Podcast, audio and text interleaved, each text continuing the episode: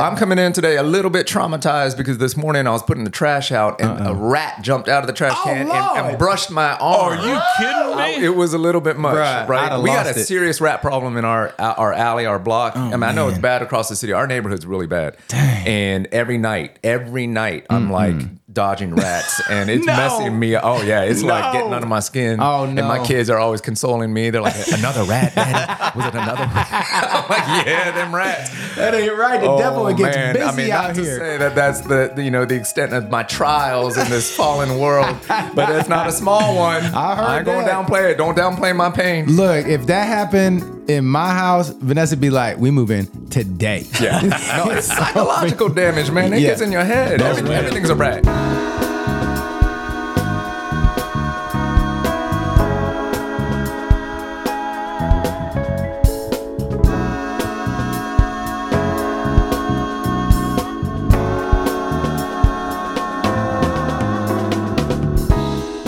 Welcome to Till We Feast, where three pastor friends doing ministry in Washington, D.C. wrestle with questions around how the church can be a foretaste of the feast of God. I'm Glenn Hoburg, one of the hosts of this podcast, and I'm joined in the studio by Pastor Russ Whitfield and Pastor Duke Kwon. How you mm. boys doing? Good Hey, to I'm see you, man. right. Good to be Yep. back in the studio, Yep. baby. It is good. Good to be hanging with you guys. Oh yeah, beautiful fall, uh, autumnal It's Thursday. a little warm, actually. I think. I ain't mad at Man, it. Man, fall to me means cold and crisp. All right, I'm with that. I'm You know? with that. Soccer weather. Yes. Yeah, well, well, I don't know nothing about that. Well, you're you're you're you're a California boy that like uh, was uh, weathered Converted. weathered up in Rhode Island for Yeah, how yeah, many yeah. years? I know, man. You were up the there a long Coast now. time. People don't recognize me at home no more. Like, what happened to you? I know. Texas Tight messed me up. now. Yeah, I know. Yeah, so it's good to be together, man. and is. uh, I think we got some good stuff to chop today. It, it do. actually, it, it- hey, isn't it your birthday tomorrow? Tomorrow is my birthday. really? Hey, man, I'm catching you. I'm catching you. Man, any big plans? Uh, I have my day mm, for the most part open because I don't know what my family's planning. So Oh, it's a surprise. I, they always You do something, so That's I just you know le- let them do their thing. Man, I hope you're not gonna be sitting home the whole day going, "When's it coming? When's it coming? When's it coming?" And then like you know, twelve Yeah. o'clock comes around. yeah. Everyone Nobody forgot. loves me. Everyone I, forgot. I make one request, and that one request is I want eggs and perfectly cooked bacon in the morning That's with it. my coffee. That's That's, your all one I need. request. That's it. Now that perfectly cooked bacon because you're a barbecue man. I, I couldn't. I don't think I of could do that. right? That's Look. I've trained my kids. That's part of my discipleship of my kids. I Yeah. was like, if you leave my house and don't know how to cook bacon perfectly, I have failed you. You ain't nothing. they have been trained, and Yeah. so I have my expectations are high. Good. Yeah, So I, yeah. I hope you have a good day. Thank you, man. Thank Good. you. All right. So here is the question that I wanted to process through. So the three of us know Mm. ministry in the city is a grind, mm. and it's come from the unique challenges and burdens of ministering in a city. It's just like things are more challenging, things are more pressurized, things are more frantic. It feels like with the city pace and. A lot of times, like so, I just came out of a staycation in Yeah. August, Yeah. and you know, did a little bit. Of, went up to Pennsylvania to visit my parents, and it was like, oh yeah, this I can I can breathe. the- I can find a parking spot. I don't have to worry about no more honking at me when I don't pull out at the very minute that the light changes. You know, it's like you know, city prices, city stresses, all of that stuff, and so. You can't help but have the whiplash hmm. when you come back into the city, and it's like, and you're coming back into a busy ministry season. It's like, all right, buckle up. Mm-hmm. it's like mm-hmm. it, it doesn't that that ministry is not waiting for you to be rested up in mm, order Yeah. to be there. Every fall with the ministry kickoff, it's like, all right, it's time to grind. It's time to put in work. And Yeah. before you realize it, you are whooped by the end of September, halfway through October, and you're like, God dog, Yeah. we're not even halfway through yet, the falls, you know? So that's where it's coming from. yeah. What do y'all think are the unique challenges or differences about doing ministry in a city, in our place? And how do you how do you lean on your theology of place or your your your ways of thinking about faith or place that are in are informed by your faith that are distinct and, and that nourish you and help you to stay locked in on on the mission? Yeah, I was thinking, Russ, as you said that, there's the fatigue of ministry mm. that you can experience in any context. Yes. But the city does bring a level of fatigue. Mm, It, It, it, it exacts from you, Yes. right? Yes. Energy. It gives energy too. I, I was thinking about like um, wh- the very first conversation I was ever had with Tim Keller. Uh, Meg and I went up to New York and we were talking with him about city ministry, and he said, You can't really go to the city unless you love cities. Mm. Mm. Mm-hmm. Mm-hmm. Mm-hmm. You know, he said, You have to be energized by the city mm. because we've seen too many people come and just burn out. And I think that's because of the very thing. Like, if you're not getting energy from it, I mean, it's because it's it's requiring so much. At least I find that way Yes.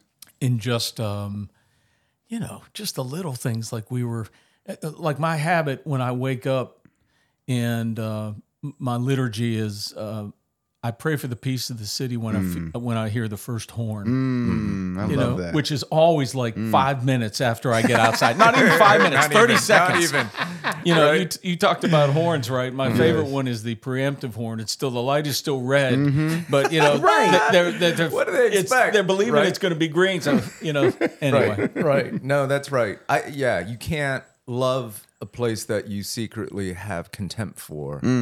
Right, you're you, where if you see the the place where you live only as a hindrance or a hmm. or a or a wearisome kind of obstacle to life, or you just kind of quietly think it's a terrible thing you wish you were somewhere. You can't love that place, and that's true whether if you're in a hmm. city, if you're in a suburb, if you're in the countryside, whatever hmm. rural small town, whatever it mm-hmm. might be. Right. Um, and so cultivating a love for where you are, again, not just the people, but the place itself. And I think even that distinction is kind of hard. And we're not just ta- we are talking about the people, of course, and that's that's that's part of the equation.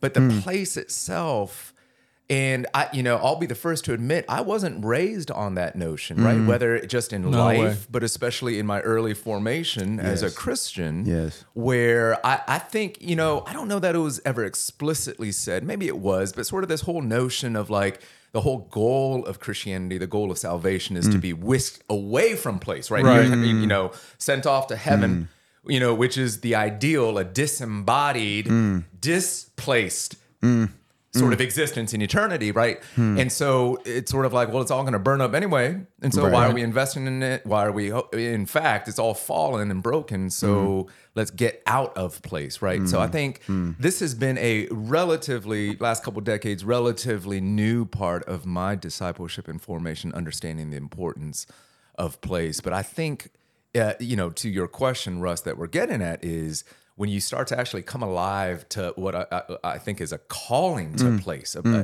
the, seeing the importance of place biblically, then then it just starts to make life a lot more enjoyable, right? I just am like, hey, Right. uh, learning to love where you are, learning to notice the gum dotted sidewalks on your street, learning to notice the way that this unique city is different from other places. The mm. way that I notice, so right now we're in your neighborhood area, Russ, right mm-hmm. now, and just how it's eminently obvious to me the way that this neighborhood is arranged is so different from Yes. where I am, where I live, right in my right. neighborhood in Columbia Heights, right? Yes. So just sort of seeing the way that that impacts how communities get formed, how people bump into strangers differently, whether if Mm. you're in a car, if you're on your feet, whether you're scootering around or if you're biking Mm. around, whether there are bike lanes around to help you to scooter or bike around so that you bump into people because everything looks different at Mm. Right. street level than it does at car level, than Right. it does at whatever train level, Yes, right? yes. So Yeah. just seeing the way that I experience day to day life is so different because my eyes have been open to the way that God has seen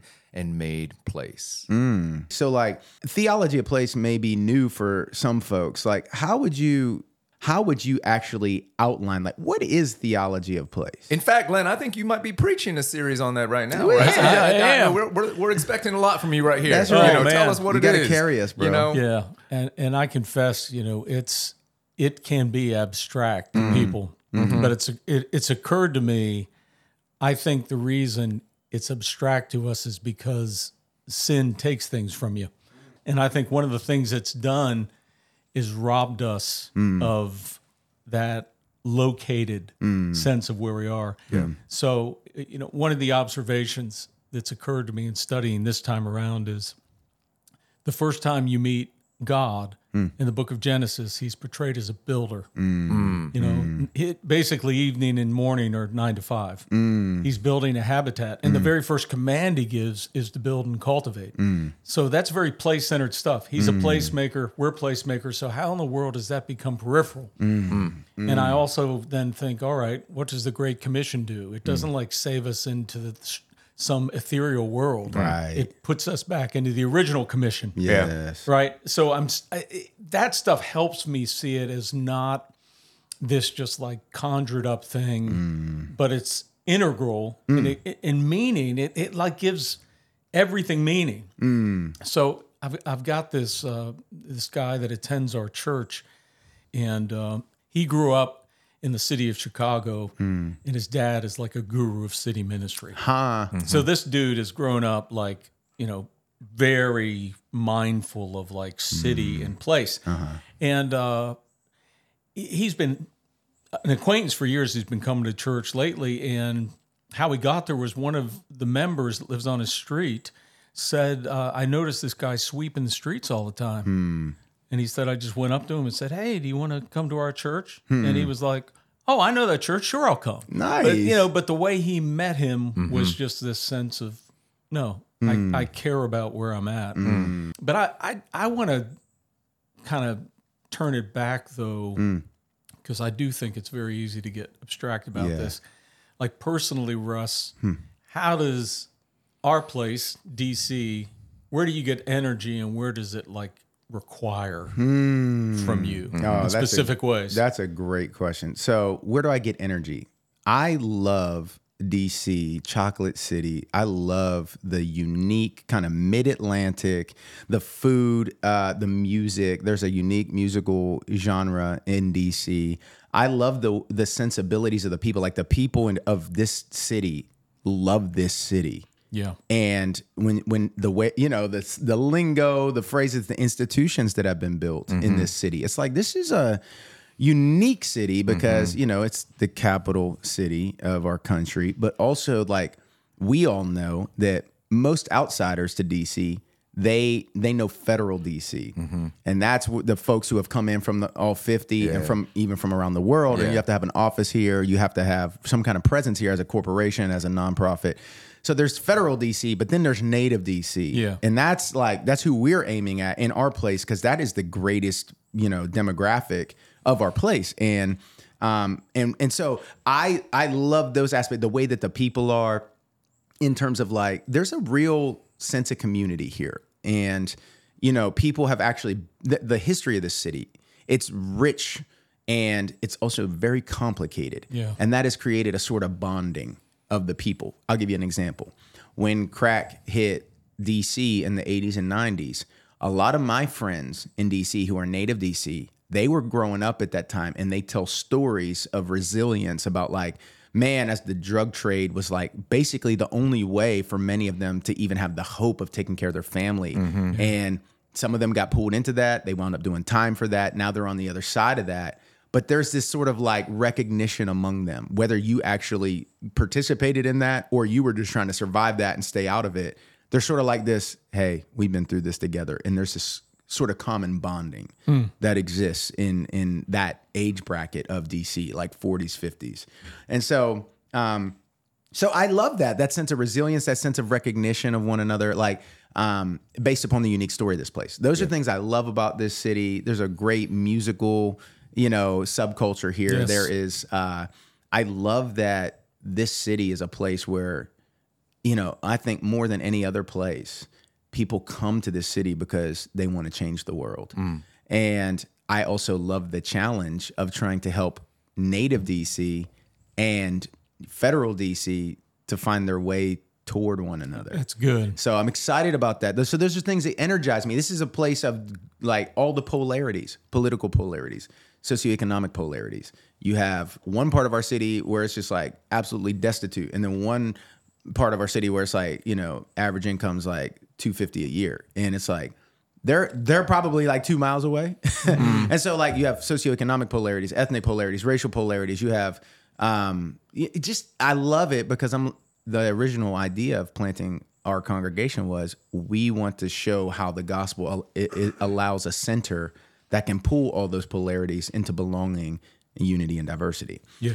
The things that are frustrating about this city, the things that grind me, uh, I will say is uh, there is a there is uh, it, depending on where you find yourself ministering, right in our city, there is a severe. Uh, it's it's extraordinary um, in terms of like the intensity of the struggles and the the social networks breaking down and mm-hmm. how people are. It's like it's, gets getting kind of cutthroat and there's like crime and you know the crime obviously like you know when i got members in my congregation who are getting mugged right like that's a hard thing to Yeah. to to wrestle through because Yeah. i'm as a man let alone being a pastor just as a man like someone mugging a woman makes me oh, oh, furious oh, yeah. and i want to i want to do some wall-to-wall counseling as they say in, the, in the military right? Like i want to i want to lay hands on people but they ain't gonna be holy hands you know what i'm saying? It makes me furious you know? And it's like that sense of vulnerability or like you know the way that you're like wondering sometimes like are my wife and kids okay? Right. they're out there and it's like what if someone like pulled up on my family like that you know? I got members of my congregation who have been held up at gunpoint. I, you know not to mention the exhaustion of like okay check it out. When you're really trying to love your place and you really start building relationships with people who are on the margins and they're suffering there's a romantic version of that where it's like oh yeah we connect with them. And then they kind of they live their lives and they're able to cover their own responsibilities and i live mine. And as almost as if all things are equal. Uh, it, but the reality is that when you get into relationships with very needy people who are in very difficult positions it demands so much of you. Mm. And if you are saying this is the kind of church we're trying to be, and like, look, we planted this church specifically to care for people like you, you got to be able to deliver on that promise. Yeah. But when they come and they say, oh, okay, y'all are for real about that? Well, let me give you my laundry list of needs. And you're like, wow, it takes our whole team just to care for like two or three people who are in a very deep hole and who are suffering deeply. And so you're always like, so that's stressful because you got to be on the ball. It's like you don't want to drop the ball after you made promises, and then the word gets out among the the native residents, like, oh yeah, they talk a good game, but they don't actually Huh. follow it up. And so hmm. it's like the, the the difficulties of actually caring for people who are in need, and then you start to get the compounding impact of like multiple people, many difficult stories. It's like all of this comes together. So it's your personal life, whether it's a difficulty or just like the the the the uh, intensity of just doing something as simple as like going out grocery shopping. It's like, all right, I'm gonna have to fight to find a parking spot Right, and all this kind right. of stuff, right? To your ministry life, where it's like, okay, I got to figure out how to mobilize people, and I might have less time to do the things that I feel are more central to my calling, like preaching and and you know prayer and shepherding, you know, the the insiders. I, I feel that obligation at the same time that the demands of loving our neighbors are really spiking. And it's mm-hmm. like, this is what we're here for. So it's it's hard because it requires you to reassess your priorities as a pastor, your priorities that you're trying to instill into your congregation. I mean, I feel like I could go on and on and on, but that's those are some of the contours. I contours. appreciate that. yeah. Duke, what about you, man? Yeah, I mean, I I love it. I love it here, and and we actually even intentionally try to breed that love for a city, even with our kids, mm. right? Where you know, from the beginning, I've always tried to say to them, and and and we teach it to our congregation too, that cities teach our children how to share mm. Huh. right? Mm. Because you, you don't you don't got the swing set in your own backyard because you don't have room for it, Right. You know, you don't have you know your own basketball hoop. I, I actually have been grieving this lately because my mm. you know my son is getting more and more into hoops, mm. and I, I I genuinely really wish mm. I could set up a basketball hoop in our backyard or in the front driveway. We don't got a driveway, Right, or you know in front of the garage. We don't got a garage, right? that you know, you know and that kind of stuff that I know I grew up with, and I just want him to freely to be able to go back out, you know, ten steps outside of the back door, front door, and be able to shoot around, but he can't. So what do we Right. have to preach? We have to preach. We live in a city.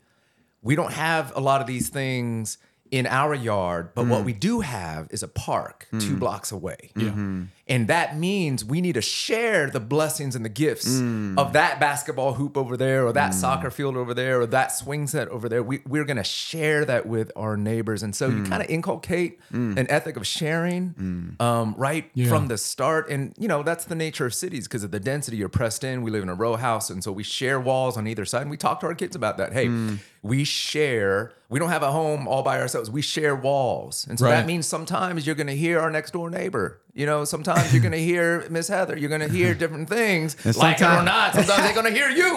So you got to quit your drumming. Miss Heather's gonna hear Pastor Duke saying, "Boy, if you don't sit yourself down right now."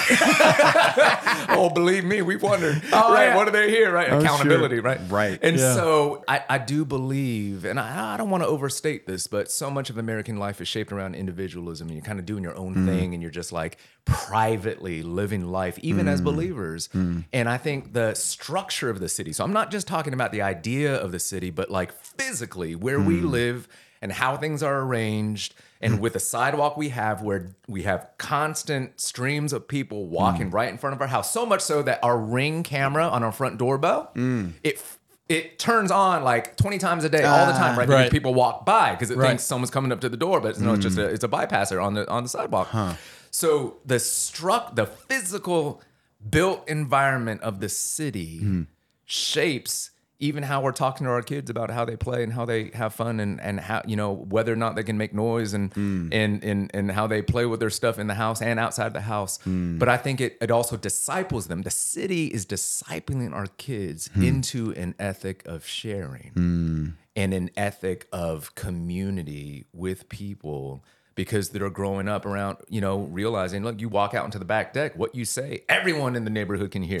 how you talking to your little sister, everybody can hear you, right? And the same when when dad, how daddy's talking to you too, everyone can hear, as you were saying before. So um, I love that. I mm. love that because that's I think a formational dimension mm. of place. Mm. Every place is forming us in some ways towards certain values that I do think are echoes and reflections of God's kingdom. And again, mm-hmm. I- and, and that's true of every place. You know, whether you live in the woods or you live in the city, Right. burbs, whatever it might be. And every place also has aspects that are either limitations, frustrations, or even examples of idolatry that where it cultivates the Yeah. fallen side of ourselves. Um, and, and that's true of cities as well. But I but I love that that part of how we're raising our kids in here.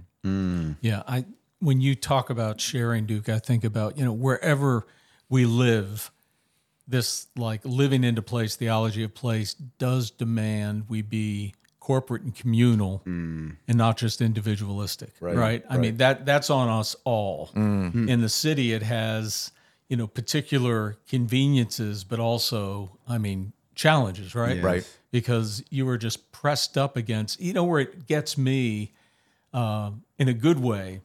Like unless i'm fostering all the time like this this um, belief of the great city to come and uh, empathy. Hmm. Like it's Yeah, very right. easy for me. You know why do you get mad in the city? Because Yeah. you're like you are not living like you're supposed to. Hmm, hmm. You know you're just for me to even just like tolerate the way culturally someone's going to behave in the city as opposed to me Right. it just forces me to take stock mm-hmm. you know and it can show up in lots of different ways you That's know? really good. it yeah. can it can show up like you said the volume of someone's music yeah. it can it can show up by um, I joke around and just like uh, what I call uh, uptight and white.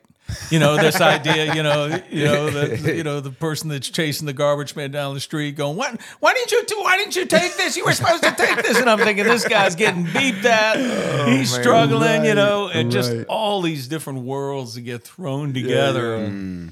Uh, and so it's and it's hysterical too. I mean, just the I, I was in an Uber going uh, to our fellow pastor Mike's place.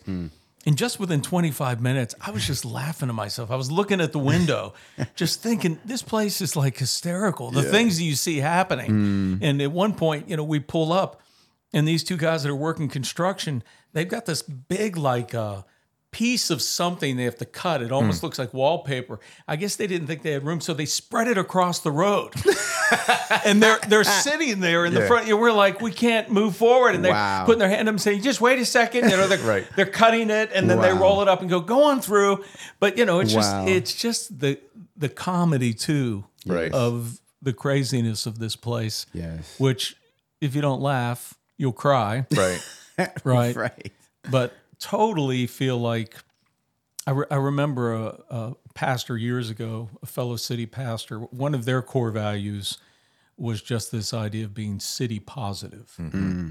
And it's hard, right? You have to mm-hmm. fight the cynicism. Mm-hmm. You have to fight, as Russ was saying, like right now, anger is high Yes. in DC. You get people together, their blessings you feel more, and you feel the other stuff too. Yes. And you're just like, okay, Lord, hmm. how do I think about this with my family? Mm-hmm. My own anger. Yes. Right. I, I had a circumstance just two nights ago. There, there was a, a gentleman who, I mean, I, I think it's been like 18 years. He rides around Capitol Hill, hmm. and uh, he's not a nice guy. yeah. You know, he rides around, but he does handyman work, and I had him do some work, and you know, he did some some good work. But then he started showing up at my house, you know, nine, ten at night, demanding money. What? Mm-hmm. You know, just knocking on the door, and I'd be like, "Listen, you know, I, I'm not going to do that." Yeah. And I literally was praying, like, "Lord, please, you know, like I, I don't want." And so it'd been some years, and the other night, two nights ago, knock, knock, knock, and man, he was getting belligerent. Mm. What? He, was mm. getting downright mad. Mm. Wow. And you know, normally I'd be like, "Listen, I'm sorry, I'm a, I'm a good pastor," mm-hmm. and I just was like, I just said, I said, "You yelling at me on my front door ain't gonna work," you know. And then he Yeah. he shouted some things at me, cursed Yeah, at me, and then. I walked in the room and Meg is looking at me, and she's like. What's going on with you? She's going, he's going to come back and kick your butt, man. You know, and I was like, well, I guess I don't know. I just felt like, uh, so. and, and that's part of it, right? Because I was talking about the the the the light, the bright side of the opportunity for sharing, but there's a dark side too. It's like uninvited sharing, right? Where you're constantly bumping into people. Like everyone Yeah. experiences friction in life, but the city makes you kind of experience it all the time, right? Constantly pressed in with all our mutual centerhood and kind of just ways that we're crazy. We mm. all are, right? Mm. And and that's tiring. It really is, right? Mm. I mean, I, like I was saying earlier, it's a blessing to raise our kids in the city. But one thing that we started noticing, Paula and myself, when we were talking about like, what is it like actually to sort of step outside outside of ourselves. What's it like to raise kids in the city? And as we were walking with other young families at that time about it, and one thing that we came up with was it requires a constant vigilance hmm. Hmm. that's just tiring over time, mm-hmm. right? Where you're kind of always having to be like on where, you know, different from other places where you can just like let your kids go running. Just just go. Right. Right. You know, don't Right. matter where you are, doesn't matter who's around, just go. Why? Mm-hmm. Number one, because you got open space, you can see them. Yes. Right. We ain't got no open space around there anywhere, No, right? no. And you know everybody. Mm-hmm. And maybe everyone's kind of like you, so you have a presumed set of shared values, behavior patterns, Hmm. family styles, whatever it might be. So that homogeneity to a certain degree gives you a little bit more, you know, open-handedness when it comes to kids. Go, go ahead. You Mm-hmm. know, we know you're gonna be, we know you're gonna be okay, right? and here you just can't do that. So No. everything you like, the minute you stroll out onto the sidewalk, when if you have little babies or kids or whatever, you're like looking left, looking right. Right. You know, and even if it's not like you're living in deep suspicion or fear, even Mm-hmm. if it's not that or to that degree, you just kind of need to be on. You have to. You have to be Yes. on all the time. I joke around know? and say that we're gonna have uh, or we're gonna have great sprinters as kids because we let them run down the sidewalk and they go stop, you know, before cross street. up and down. Yes. yes. right and so it can be tiring and that's why you know Mm-hmm. we do tell parents you got to get out you got to you got to get you know a break you got to get to a place you know for personal rest just to be able to turn it off because it really is unique raising little ones in the city there's a unique layer of exhaustion on top of the ordinary exhaustion that's common to all raising kids at a young age um, in Yeah. the city And so Yeah. little things like that man Yeah, I you know I you know listening to you guys talk, I I, I kind of found some other things, but before I press in to a Yeah, different yeah, yeah. direction, one of the other things is very challenging about this city is that it, it- there I don't think there are any pastors in the country who are uh, under greater expectation and obligation to address politics. Ah. and I hate that. I hate it because I really don't want to. I'm not a politically oriented kind of person. Like, I don't enjoy, like, that's not my thing. Right. Like, I'll talk to you all day about hospitality, cooking, food. Like, I'm, I'm totally into that. Music, any of that. I'm just not into politics. And one of the things that's been a constant theme in my ministry here is people come in and the people who work in DC, especially those who work in politics, but I think generally most mm-hmm. people in DC, they read just like we hear everything through a theological lens, they read everything and hear everything through a mm-hmm. political lens. And so a lot of times I, you know, one Sunday I got accused of being a liberal. The very next Sunday I got accused of being a conservative by somebody else. And it's like And they were both right. and it's like I, I was trying to I was trying to say like I tried as as as gently as I mm-hmm. could and non-defensively as I could to say I understand how what I said might read that way to you. I need you to know that however much you think I know about politics and however much you think I'm trying to send subtle politically oriented messages, I'm just not capable of that. I don't know politics like y'all know it. I sin- I sincerely am trying to draw from scripture and trying to exposit scripture faithfully and then just trying to work it into the lives that you all live. Right. But it's like every four years, it's like mm. buckle up and you don't know what it's going to be. And it could be like anything from like neutral, where everyone's like minorly disgruntled, to like complete chaos, where it's like one group is just ecstatic and the other one is is going bananas and- mm-hmm. because they believe that like the fate of the country has just been sealed. And it's like, Right. having to constantly come back and shepherd people through that stuff, especially when they work in that, right? So that's a hard thing about this place. A thing, another thing that I love about this place is there are some of the most beloved institutions in the black community at large mm-hmm. Oh. are here. Mm-hmm. Mm-hmm. So you think Howard University, Yeah. Howard Theater, you think U Street, where like you know Duke Ellington, like Black Broadway, like that, I just I love that. And then the memorializations and and all of that kind of. This is a unique window Yeah. on our broader place, which is the you know United States of America. And so like that's the kind of stuff I feel like being tapped in in DC uh, in in a way that's unique from any other city allows you to be tapped into the very heartbeat of our country. That's good. And Yeah. so I love that. Yeah, and I and I love that you know the unique Black history that we find here, mm-hmm. and, and it's true of a lot of cities in this sense hmm. that the way that God designed cities with its density, hmm. with its sort of proximity to people and resources. Hmm. And, and just again, as a product of the the even the physical structure of cities, right? Cities from the very beginning, even from ancient times, have always been places of refuge. Yes. right. Yes. And so you have this unique dynamic where uh, different minority groups of every kind, economic minorities, ethnic and cultural minorities, Mm-hmm. age minorities, Mm. Yeah. sexual minorities, right, have all in different times and ways found cities to be a haven Yes. and a safe place where in other places and other more, let's say, spread out communities Mm. where those individuals would find themselves more isolated. Hey, we got to find a, a place where we can get a critical mass Yes. of the few of us so that we can be a lot of us, right? And that's where they find it in a city. And so you got mm. black folks that found themselves in cities and built these incredible cultural institutions and incubators Yes. that we still see standing even today, or why mm. it's so common, as it's common in DC, common in a lot of cities, to mm. have LGBT commu- communities, Right. right, cropping up in major cities. Mm-hmm. Why you have so many single people who mm. might feel alienated as grown single adults, not mm. fitting into family culture in other places, suburbs, or small towns, where mm. they can actually have a sort of surrogate family, again, by a critical mass of other people in their lives, living in group homes and being together and finding that, again, proximity to people. It's just, it actually has helped me to see the beauty in that and almost a disposition of mercy hmm. towards Yeah. people. Like they're, they're, they're, what you find here and what you experience here are a lot of other people that or or community sub communities that genuinely struggle hmm. outside of this environment hmm. where it's just harder out there. And to actually see this it really is in a way i think a, a little slice of heaven, right?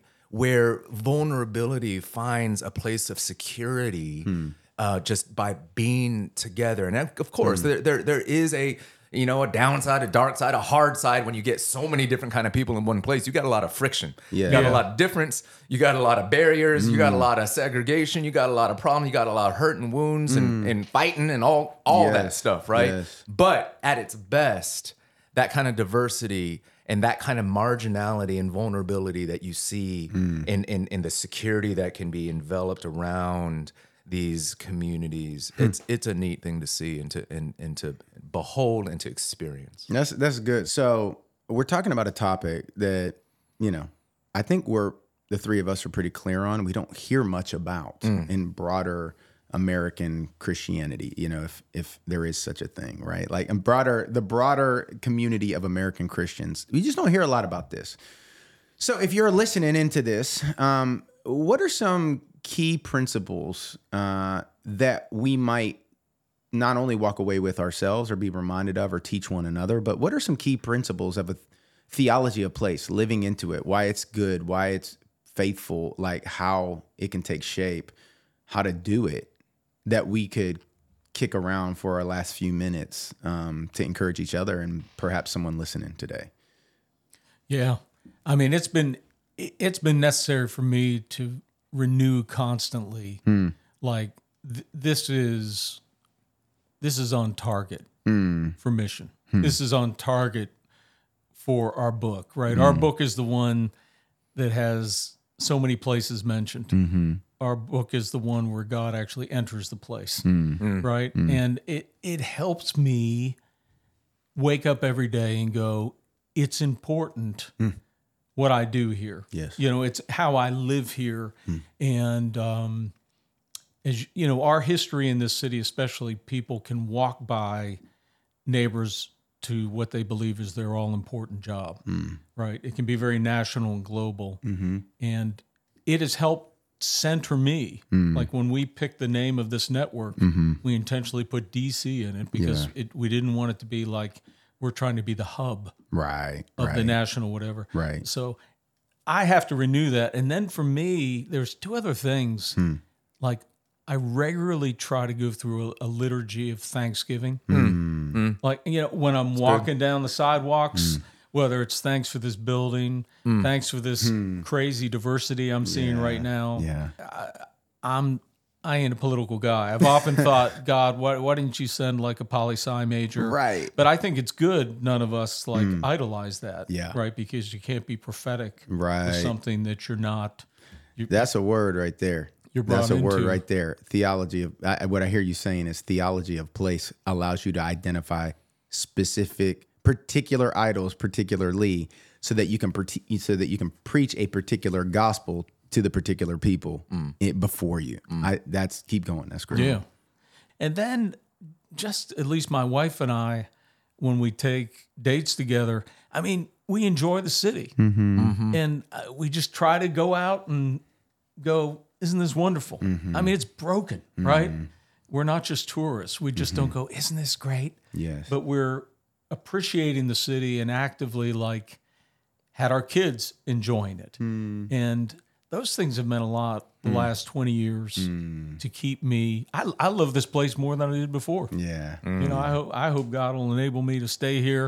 I, I've already told the congregation I want to be buried in Congressional Cemetery on, on Capitol Hill. I mean, you know, and I'm hoping someone's going to buy me a plot. But uh, You're waiting.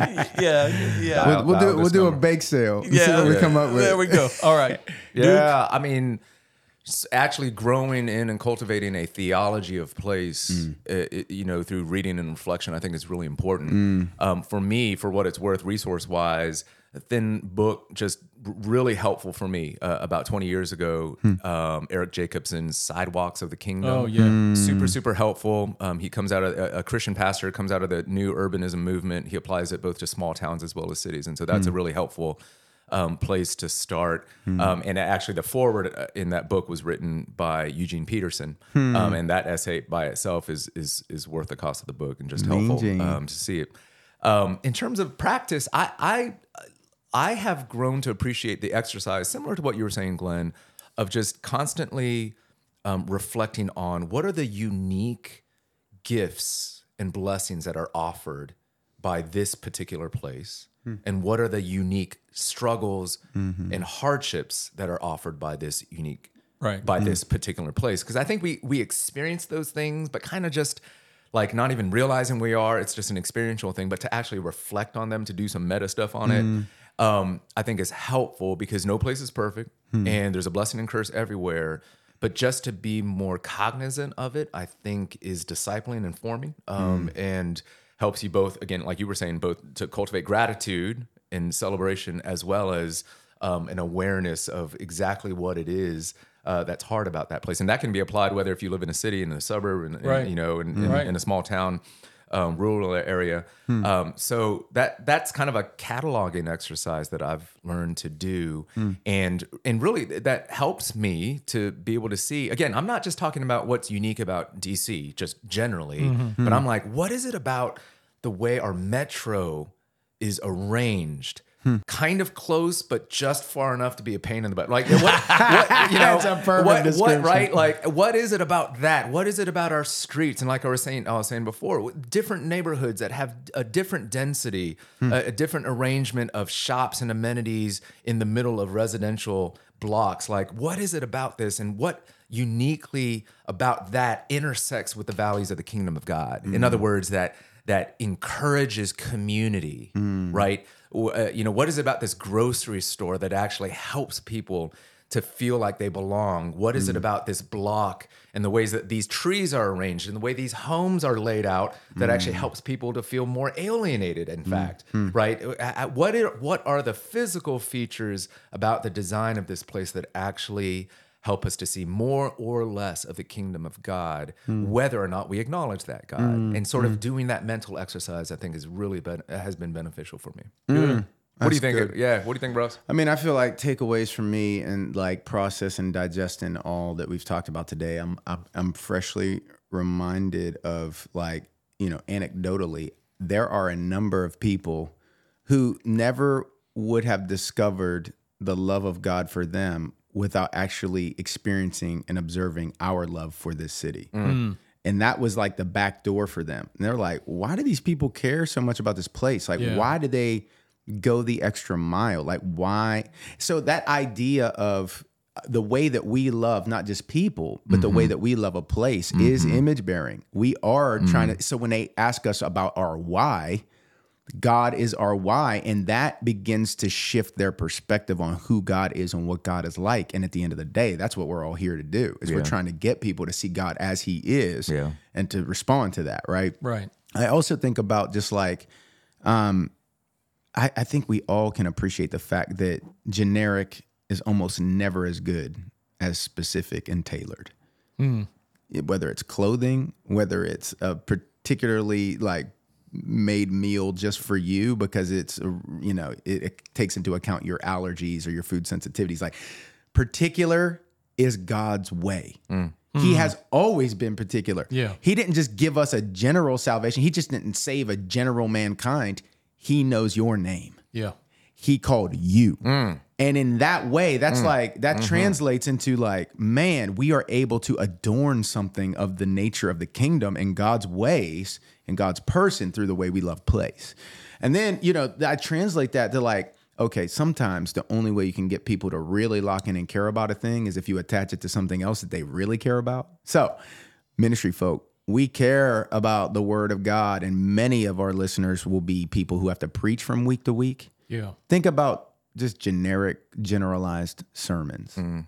and how if you aren't able to preach with deep pastoral knowledge of the people to whom you're preaching your sermons will not have the same effect and will not be near as helpful to your people as they would be if you knew them and you knew what they were wrestling with. So when you were making applications, you- they were like, it's like my pastor was in my kitchen. Yeah. And so in that way, I I think that what what that pastoral care is to preaching, I think theology of place is to mission. Oh, good. You know, That's you see good, what I'm man. saying? Yeah. It's like and, and not and not only preaching, but the whole liturgy, in fact, right? Because you know, when we were first planting our congregation, one of the things that I used to sort of but of most people don't care about liturgy, dude. That's why I said preaching. well, I mean, yeah, yeah, or just you know, different form the the forms of worship. So Mm. what the content of say the prayers of the people or a pastoral prayer and that sort of thing. right. You know, not only the preaching applications, but also the prayers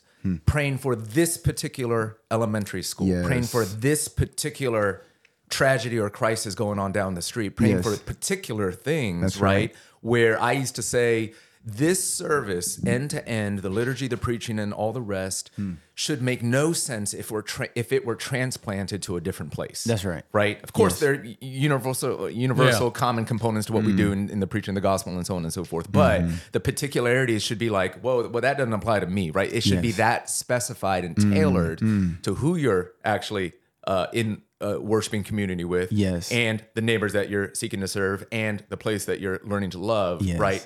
Particularized and tailored to that every single Sunday. Yes. that's an adventure. One hundred percent. You know, doing that is fun. Yeah. So you you you stating that actually is very helpful in crystallizing what I was saying about mission. Because imagine this: you're a non-Christian, you were invited to church by, you know, these church people, right? Yeah, yeah, You are a principal at the local school. yeah.